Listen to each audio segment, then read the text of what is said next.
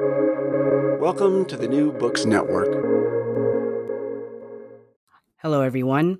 Welcome to the LGBTQ Studies channel on the New, Bo- New Books Network. My name is Leo Valdez, and I am your host today. I am here with Dr. Julio Capó, who is a professor at Florida International University in Miami. Thank you very much for being with me today, Julio. Goodness, thanks so much for having me. I really appreciate it. Dr. Julio Capó is a transnational historian whose research and teaching interests include modern U.S. history, especially the United States' relationship to the Caribbean and Latin America. He addresses how gender and sexuality have historically intersected with constructions of ethnicity, race, class, na- nation, age, and ability. Dr. Capó also produces public facing work. He curated an exhibit called Queer Miami A History of LGBTQ Communities, which won the 2019 Museum Excellence Award from the Florida Association of Museums. He's also published in numerous mainstream publications, including the Washington Post and El Nuevo Dia, which is in Puerto Rico. His first book, which we will be discussing today, is called Welcome to Fairyland Queer Miami Before 1940. Published in 2017, Welcome to Fairyland is the only book on queer Miami in the first half of the 20th century. It won a number of important awards, including the Charles S. Sydnor Award from the Southern Historical Association for the best book written on Southern history. Julio, thank you very much for speaking with me today. Thank you. And thank you for that very generous introduction. It means a lot to me. Thank you.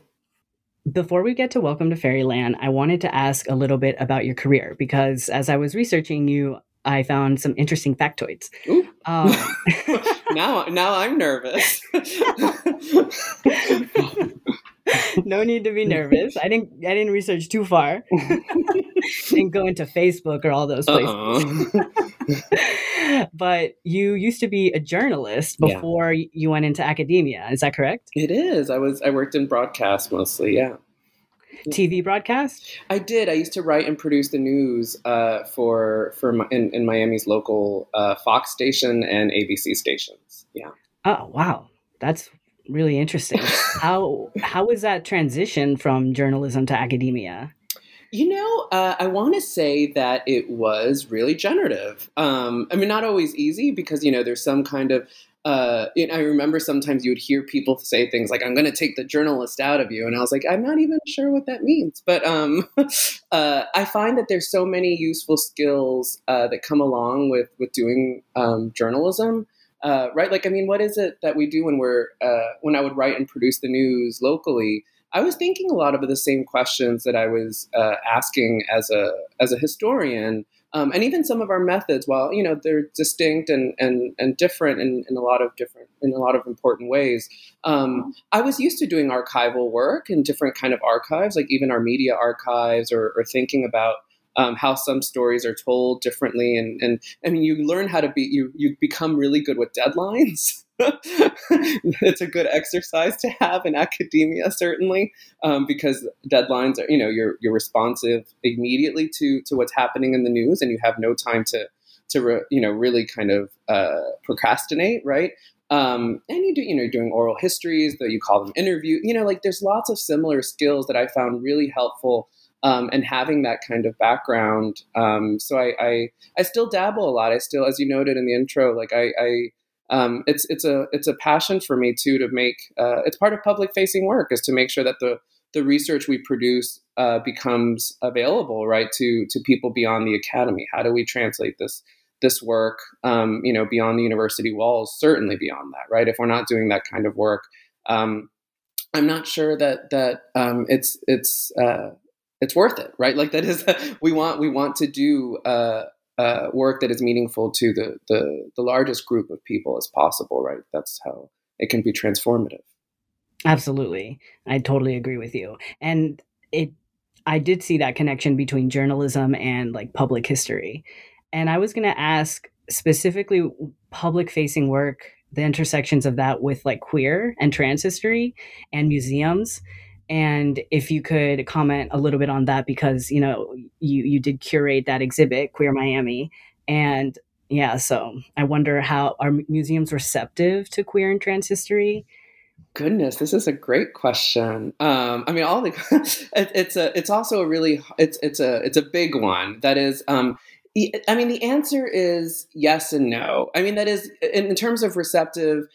You know, certainly, I think part of that is uh, right that so many museums and cultural institutions that are doing good work are are really responding to the wants and needs of of the community at large. Um, and that is like you know when we think about uh, a lot of academic presses or, or even you know kind of venues and spaces, we talk about things like peer review, right? Um, where people are, are kind of peer reviewing your work in, in this kind of anonymous way, usually.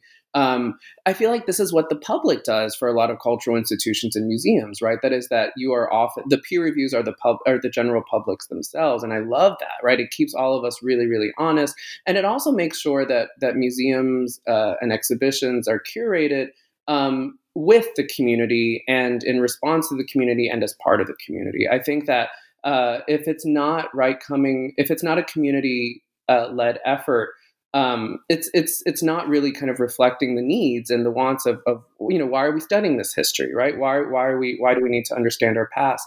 So many museums especially those that you know historically those who know you know, LGBTQ studies and history um, it was really important for for LGBTQ archives to create spaces for themselves as as distinct institutions that collected and preserved um, LGBTQ pasts, um, right? I mean, that is especially in in response to state erasure and to um, you know particular stories that were told around LGBTQ experiences um, but so, I mean, it was really important for these cultural institutions, these LGBTQ archives and spaces and community centers to emerge.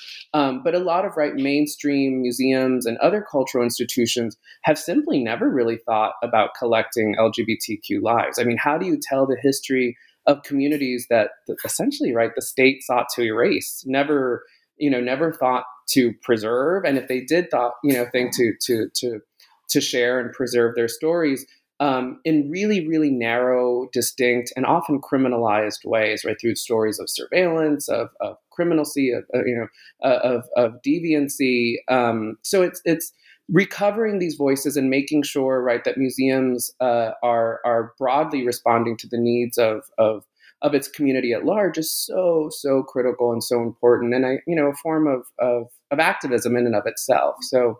Um, it's it's a it's a treat I have to say to to, to curate something for me has become uh, such a such a fulfilling uh, exercise because it is um, really working very very hands on with uh, with a number of different communities, and in that way, it feels really collaborative and and really uh, and really generative. I have to say, it feeds my soul.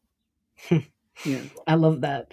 I, I love that answer, and I love the analogy of peer review within academia to the public in the case of museums.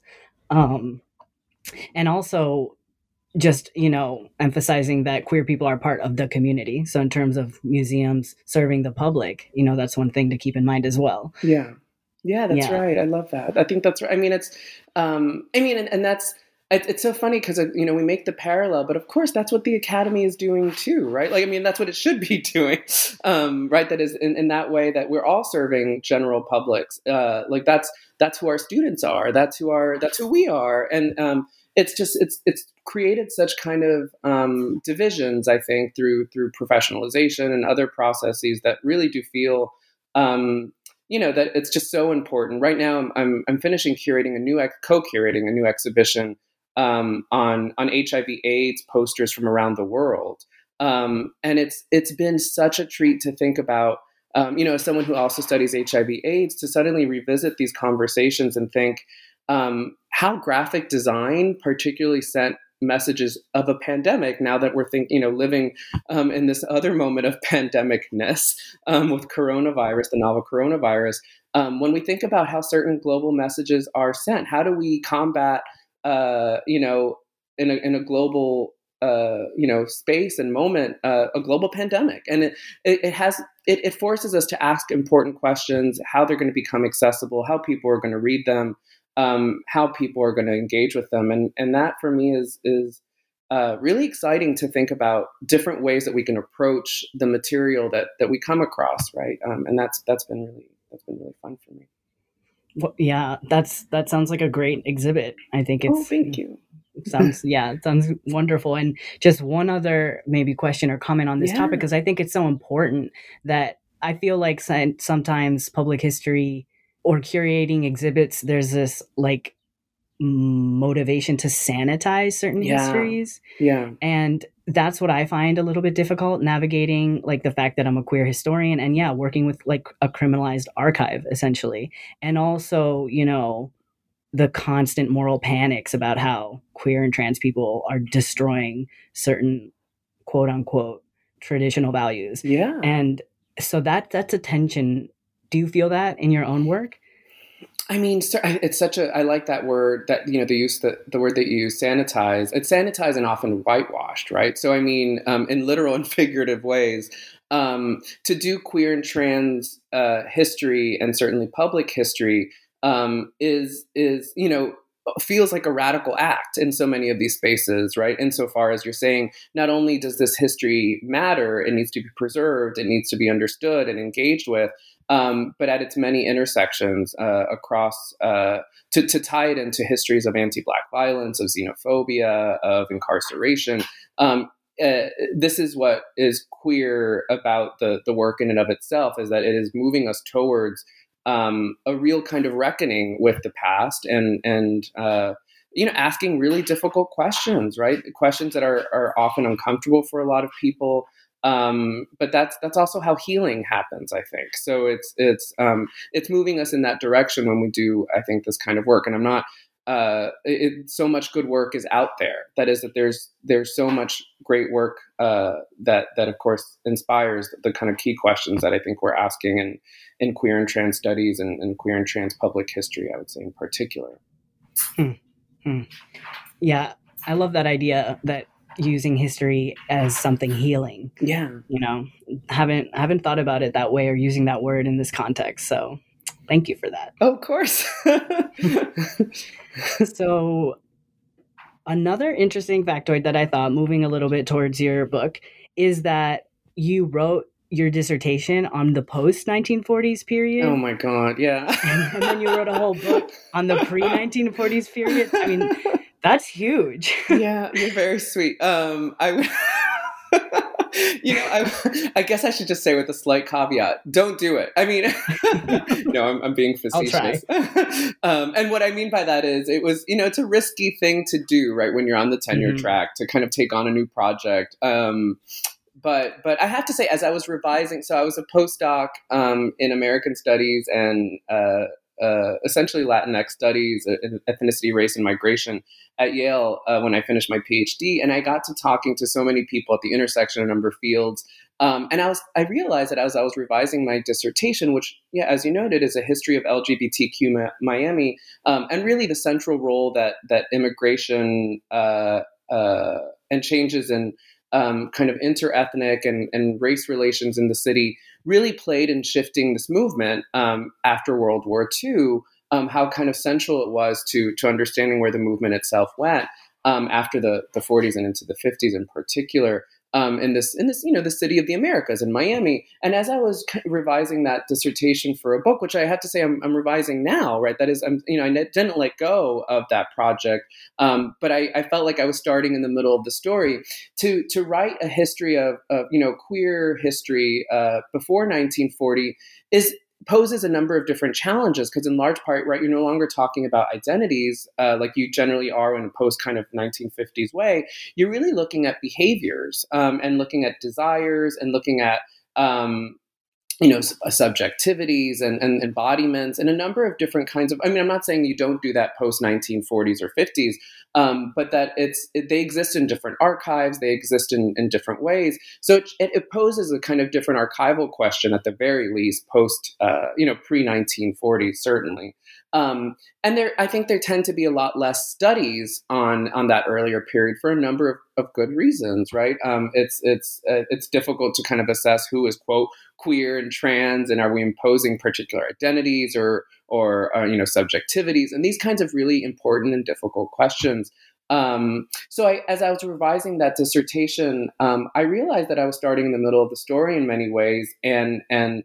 I had this kind of ambitious, um, if not delusional, idea of just saying like, you know what, I'm going to go back to the archives and and see if I can just kind of write a very kind of um, condensed and miami for a number of reasons has been seriously understudied and probably seriously misunderstood for a long long time and there's a lot of great works um, that exist on miami increasingly in the last decade or so but it is such an important city to understanding the kind of um, where the where the nation often goes, and, and so much of the the kind of key political and social questions of, of the nation, certainly today, and, and that's also true of earlier.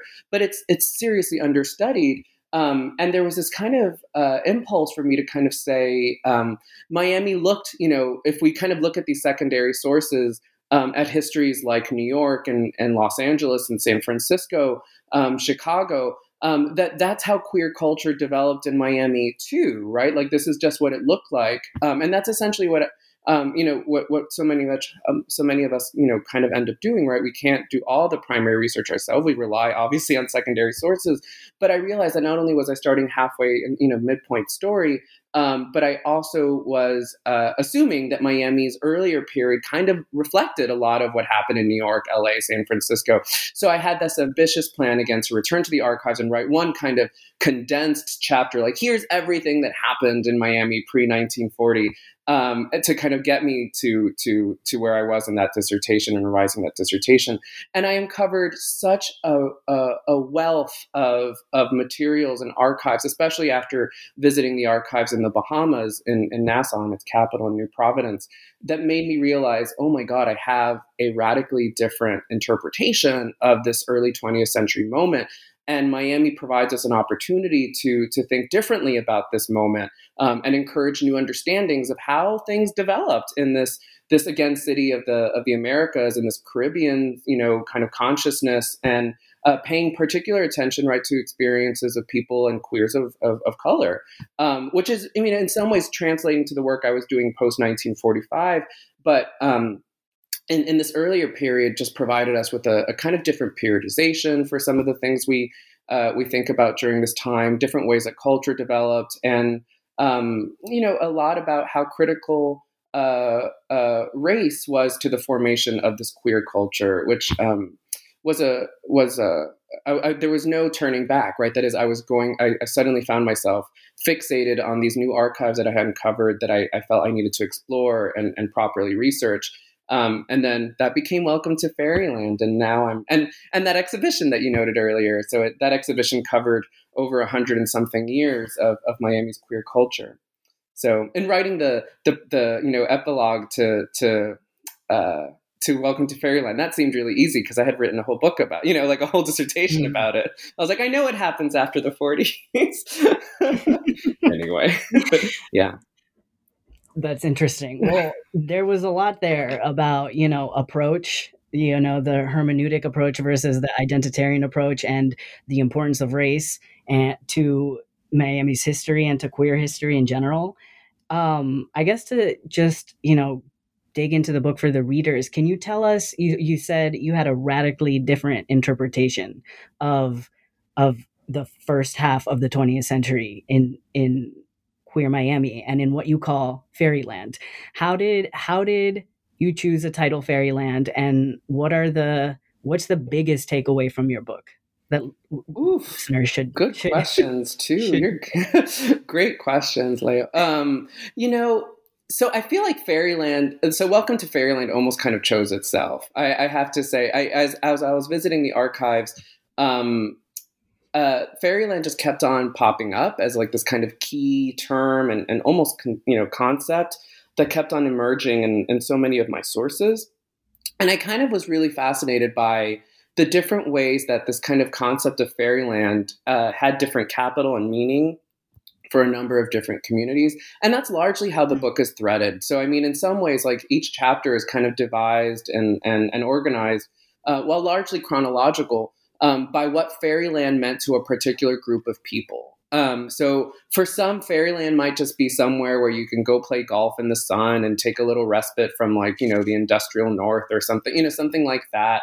Um, but for for others in the know, whatever that may or may not mean, right? Fairyland represented a kind of space for the fairy, like this kind of um, you know uh, understanding Miami as a place where one kind of broadly defined could transgress gender and sexual norms, even if just temporarily um, in this kind of fantastical way that um, this it, it, provided a kind of space for people to you know kind of the Miami seemed like the Las Vegas of its day. What happened in Miami kind of stayed in Miami, and people often referred to this kind of concept more generally in ways that I found really uh, that you know I kind of fixated on. I was really intrigued by um, by by that kind of concept. Um, and then, of course, for others, fairyland was never accessible at all. That is, they were really just in existence uh, to be in service of, of fairyland for a kind of white middle class uh, and, you know aspirational upper class kind of culture um, for for a lot of communities of colors for for uh,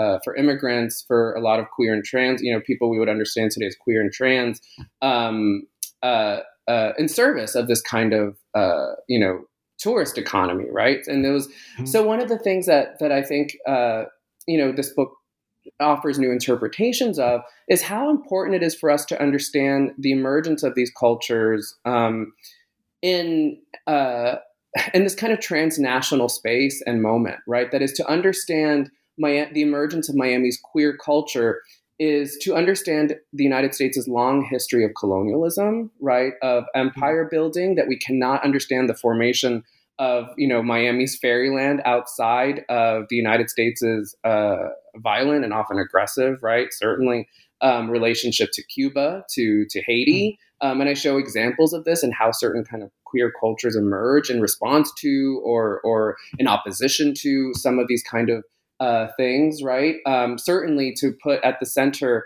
uh, lot, lots of questions about indigenous removal, of anti Black violence and incarceration, um, how kind of vagrant raids, for example, were such a key way of understanding particular moments of, of queer culture. Um, even just, you know, uh, the kind of, of uh, thinking about how queer it might have been for for women in Miami Beach to wear two piece bathing suits, like kind of things we take for granted, perhaps. Um, to mm. have us reevaluate, you know, these these competing tourist markets that might have existed, and it certainly did exist in Miami uh, when uh, you know, as as U.S. empire, right, kind of further uh, was encroaching on on Cuba um, that one of the ways that Miami allowed its queer culture to emerge was to position itself as a safer place, which was heavily racialized, um, than the kind of paradise uh, that that was being advertised in Havana. Um, I mean, these incredible stories that that have always been there, but we haven't really thought about them in this kind of queer context. Like, what did it mean for uh, for for the aviation industry to suddenly thrive and make available an easier trip to to uh, places like Havana, for example? It meant Miami kind of it nudged Miami further in this kind of wide open town perspective that you know, to, we are the most accommodating playground that has so much to do with empire and so much to do right with with colonialism and neocolonialism. So what what this kind of offers us are like new uh, periodizations, new kind of seminal moments. Um, there's a raid right that I just that I that I uncovered um, in 1937 in in uh, in Miami uh, on this you know this queer bar. Uh, which was also a space for sex workers and um, uh, you know, female, what was then known as female impersonators and male impersonators. It's this incredible space um, that was, you know, appealing to both tourists and locals alike. Um, and it was raided at least one of the first times, not by the police, at least officially, but by members of the Ku Klux Klan, right? So if mm-hmm. we think about how central stories of xenophobia, of, of anti-black violence, of, of incarceration and detention were to kind of the, the creation of this fairyland, it, it kind of puts us in a different direction to, to think about also how we might uncover more of these stories. Like maybe we aren't looking at all the places um, that, you know, on all the archives that, that are available to us. Mm. Absolutely. And I think it was called La Paloma, right? It was. And I have to say, this is one of the great, I mean, it's I, I, feel like I'm sound so cheesy, but it's 100% true, I promise. One of the great things about exhibitions and, and curatorial work and, and public facing work is that these community right that these stories belong to the community so as as as i uncovered the story about la paloma with the exhibition for example a lot of people were like oh i, I think i have a postcard of la paloma i just didn't realize that wow. that's what it was so these kind of you know one wow. thing leads to another and they're like you know uh, or they you know it, it, these are community much like the history of and, and, the creation and establishment of lgbtq archives after the 70s and into the 80s and um, all these incredible stories, right, are are fed by and created and facilitated by the community themselves, right? I mean, um, there was this incredible newspaper that was a. a I, I kept on finding references to the story. Uh, this news, it was a weekly alternative newspaper called Miami Life that doesn't exist in any library or or research depository or archive. Um, but it, it was a. It seems to have been like kind of like a a scandalous newspaper, right, um, of its time, and it's and it's it's a very difficult newspaper in many other ways. It, it was it was a segregationist newspaper. It covered um, it, unlike the kind of mainstream new pa- newspapers like my, the Miami Herald and the Miami News, which the latter is, is now defunct. Um, and I should note, Miami Life, of course, went defunct in the in the '60s. Um, it covered a lot of. I'm not saying favorably, but it did cover a lot of stories that the mainstream press wouldn't. Things like bootlegging and and um, you know queer and trans communities. Um, again, not often in the most, you know, in, in a certainly most most often not in a positive light, but it does. It covered stories that a lot of, I mean, this, George Chauncey notes this right in, in his work on Gay New York that a lot of these presses uh, often did what mainstream newspapers, uh, out of you know essentially respectability politics, were were unable or unwilling to do. Um, and I, you know, I contacted the last known owner, and, and one of his hmm. uh, ancestors had copies of it in his basement, um, uh, uh, wow. in, or garage, I should say. It's it's Florida, um, and uh, and and it was an incredible story that helped me piece together a lot of like La Paloma, the raid on La Paloma. It helped me kind of piece some of that together, you know, corroborating it with other with other sources that were available. Um, but these, I mean, in all these ways, these are community led efforts. That is, the the the community themselves have um, all these rich stories to tell and help us piece together. It's an evasion of our task, I think, for us to be like, this is too difficult to to do. These sources don't exist um, sometimes that actually might be true, but then we also might have to think about what those silences are really telling us, and in which case, you know, uh, we we kind of reframe our questions. I think in, in different ways. Mm. Mm. Yeah, absolutely. Those archival stories of the garage is I I love hearing those. I always love hearing those, and you hear them a lot in queer histories yeah. and histories of marginalized peoples in general. Can, can I make a small plug if that's okay? Of course, definitely. so I we uh, we just won a grant through the Wolfsonian Public Humanities Lab, which I'm I'm the deputy director of here at, at FIU. Um, uh, Congratulations! To, thank you, thank you. We won um, this. This most recent grant is through Florida Humanities and the incredible the generosity of Florida Humanities. And through this grant, we are going to digitize those available records of Miami life. Um, so they'll wow. soon be readily available and digitized to to everyone. And I'm so excited. I can't even tell That's you. That's amazing. That's you. amazing. Congratulations. Yeah, I saw the news of that grant. It's huge. Oh, thank you so and much you're going to do a lot of good work. So oh, thank you. I hope so. Everybody should check it out. Yes, and yes, I yes. will. I will as well. thank course. you. Thank you. Um, going back, I did find it so interesting that it wasn't the police; it was the KKK that targeted a queer nightclub, and even just like connecting it to the Pulse shootings yeah. too. Like the thing about your book too, and just you know for listeners, it is the the chapters do look at different cultures and what you term competing visions of the city. Yeah. And there are migrants from the Bahamas who were over policed and criminalized and who helped kind of build the contours of like the queerness that was emerging, a queer discourse that was emerging. That's a great also, phrase. I should steal that. Beautifully done. and then and then also on the other hand, there were these elite white queers who had like stakes in the real estate market, material financial stakes in building up this tourist industry. And one of the examples that I wrote down was um, in in one of these, I guess, fairyland resorts, um, they would employ black bah- Bahamian migrants yeah. um, to to work the gondolas, Yeah. and they would have to wear a necklace of live crustaceans. yeah. And you, yeah, you talk about that. Yeah. Um, you know, the the use of humans as props. So, my question, I mean, it's a very broad Yeah.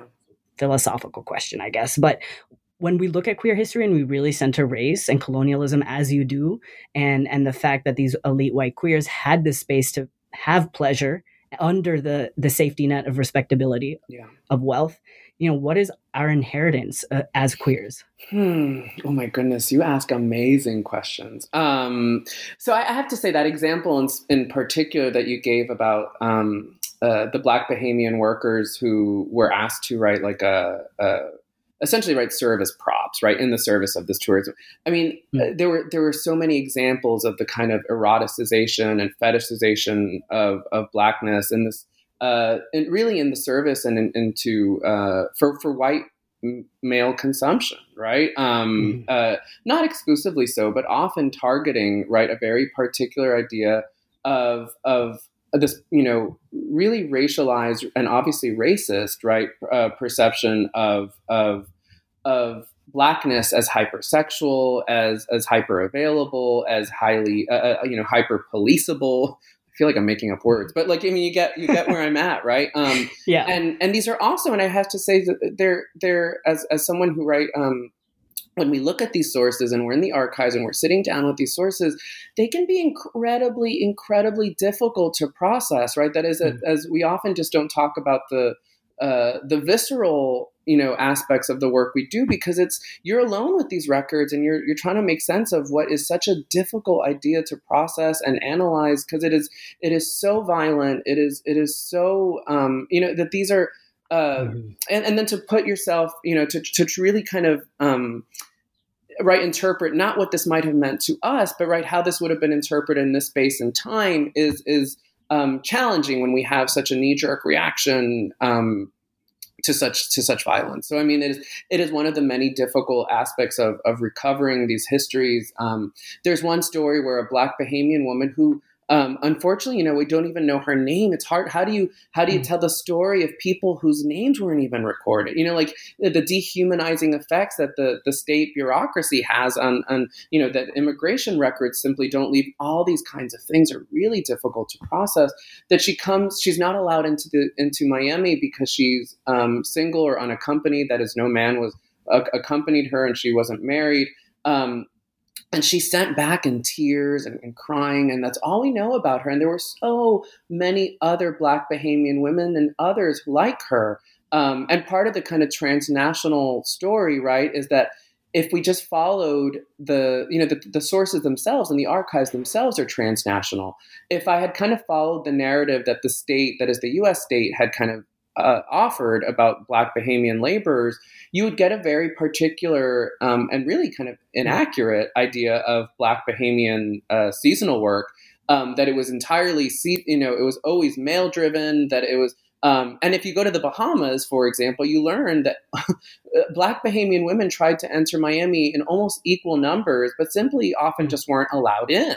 Um, so, like, even just kind of the story of immigration to one place, right? Of course, is emigration from another, which you know we know this, um, but it helps kind of fill the story with with um, with texture, especially in the absence of, of of the humanity and dignity and respect that's simply not afforded to so many of these people. This this helps kind of recreate the, the, the lived experience of people who were were um, terrorized by the state, right? And and were um, so it's it's in that way. I feel like I lost track of your second the second part of this question, which was a really good one, and I feel awful that I can't remember it.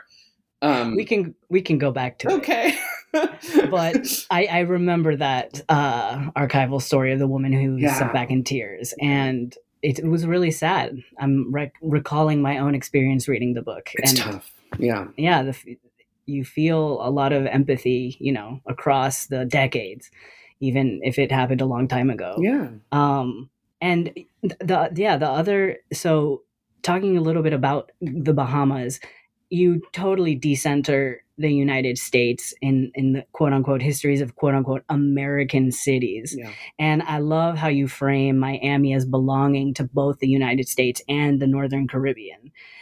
Can you I, I was wondering did you approach you know did this come organically from your trip into the archive again and as you started to get more into the pre 1940s uh, yeah. period yeah or did you kind of already know you know from your post 1940s research that that this was a transnational city and that we can't just look at american cities through this you know frame bound by the nation state with supposedly unimpermeable borders. I feel like I'm taking scrupulous notes, um, at least in my head, because you have such a great way of articulating and, and, consolidating these big ideas. So thank you for that, Leo. Um, you know, I think it's a little bit of both. Um, that is, to be fair, because you know I had done a lot of research on on Miami already, especially the post World War II era um, it's hard to discount my, Miami as a kind of borderland space and a, you know borderland in a, in a you know through waterways right? That is we think about this often in the uh, in, a, in, a, in a kind of land territorial borderland but of course it's not exclusively so.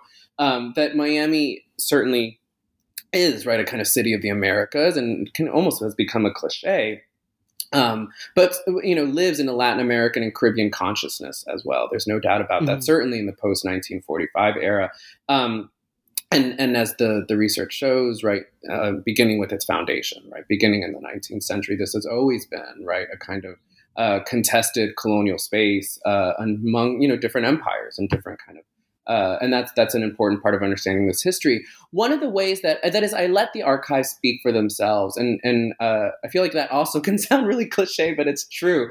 Um, one of the things that I, I, I uncovered when I when I went to you know when I had that ambitious plan to kind of just write one big chapter on pre 1940 Miami, which of course never happened, and I'm grateful. Instead, it became Welcome to Fairyland was that as I was looking at sodomy arrests, um, which is when you know uh, just a small indicator of what anything could look like, but I just wanted a kind of beginning point.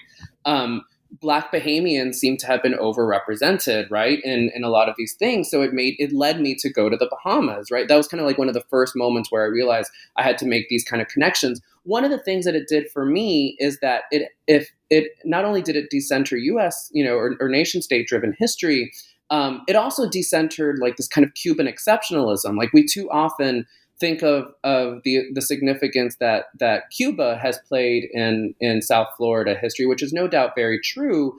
Um, but in this earlier period, I would argue that that the Bahamas, in particular, was far more transformative to establishing so many of the power structures, um, especially in in opposition to to to immigrants and and, and anti black uh, uh, anti black violence.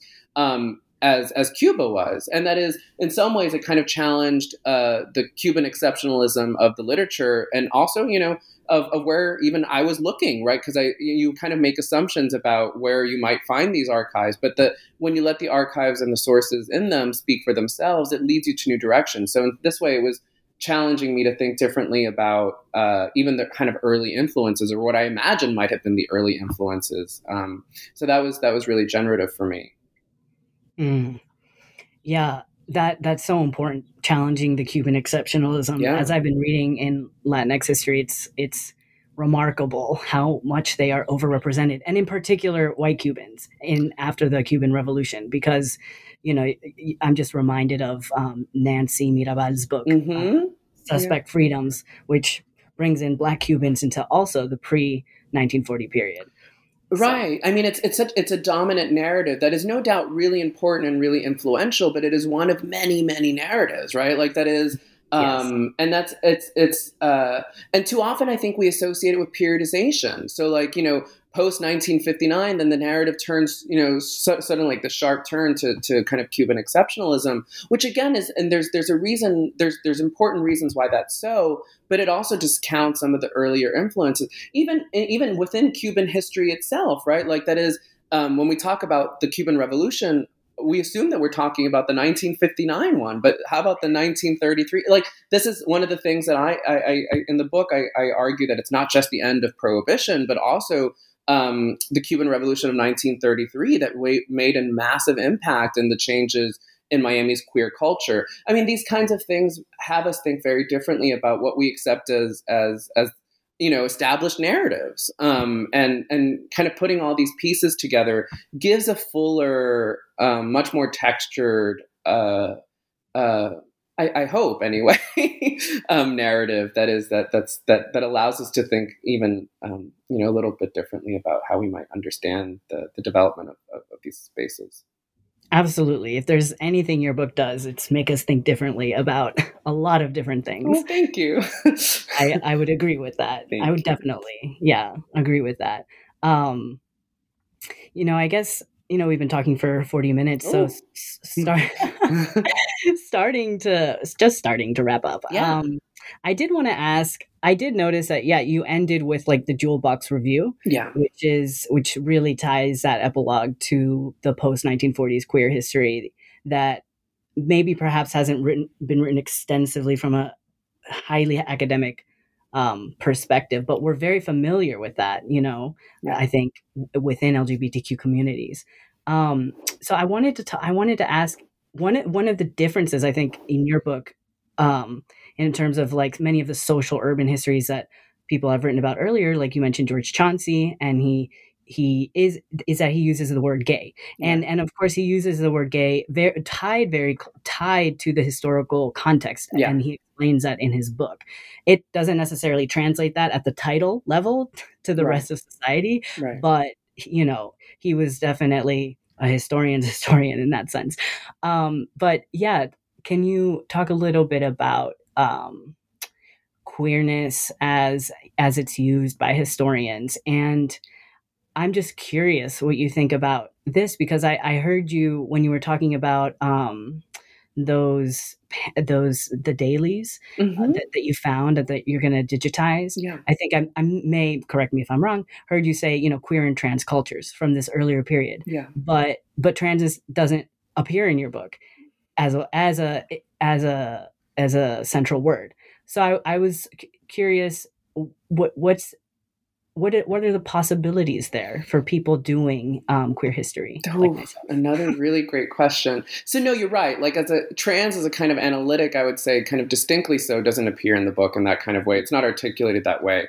But it is. Um, I use queer as a as an analytic that that provides space for trans embodiment and trans subjectivity in in this kind of uh, in, a, in a capacious way, right? That is for me, as I use the word queer in in Miami, uh, in large part, I like the example you gave with with the, the use of the word gay in uh, in George Chauncey's text, um, because for for me, right, I found no evidence that there was a kind of uh, uh, that the word gay had achieved any kind of capital, right, in in Miami's early culture, mm. at least until uh, in the period that I was covering.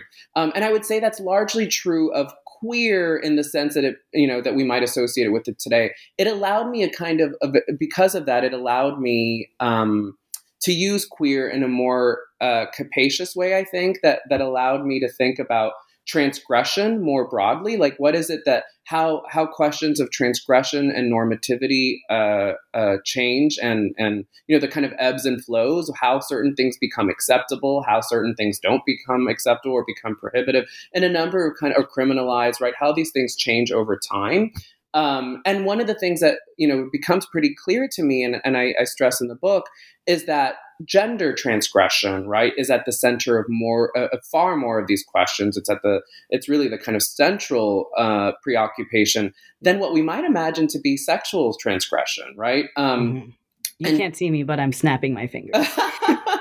oh, good. I'll do. Uh, you can't see me, but I'm joining you. Right?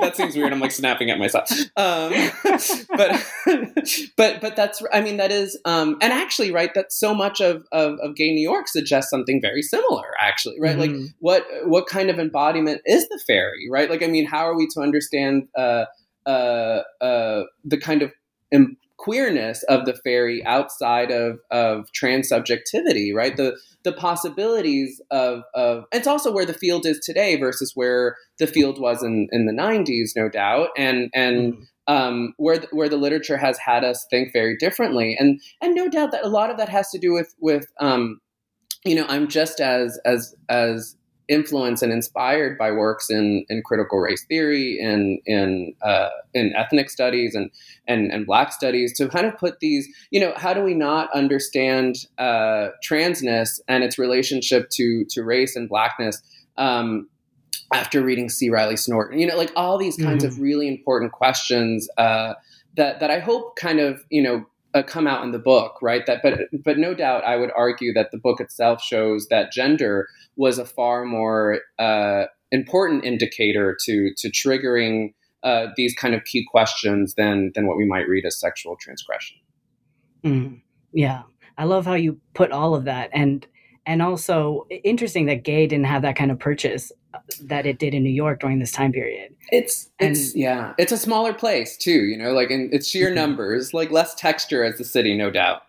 Yeah. Interesting. Yeah. Yeah. I don't know. Yeah, and I can just imagine like being queer earlier in that period. So so much of it is subtle. Like communication networks are subtle. Yeah. And how do we literalize that on the page? You know, there's yeah, yeah there's it's an impossible project in some in some ways. You have a great way of phrasing things. I'm so jealous. Like um, I love that. It's true.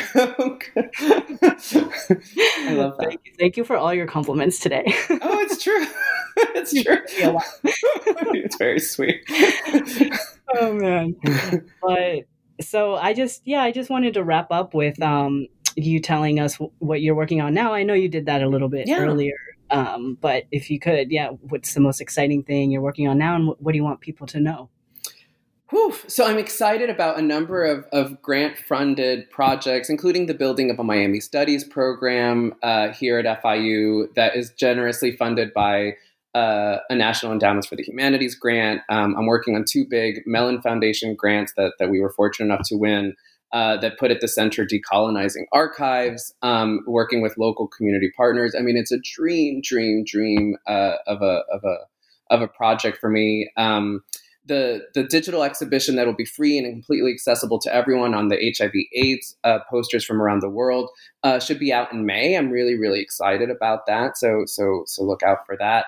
Um, and I'm revising, um, uh, you know, the kind of goodness, somebody called it the sequel the other day or something like that, and I was so offended. Like, I don't know. Like, I mean, I, I see them as really different.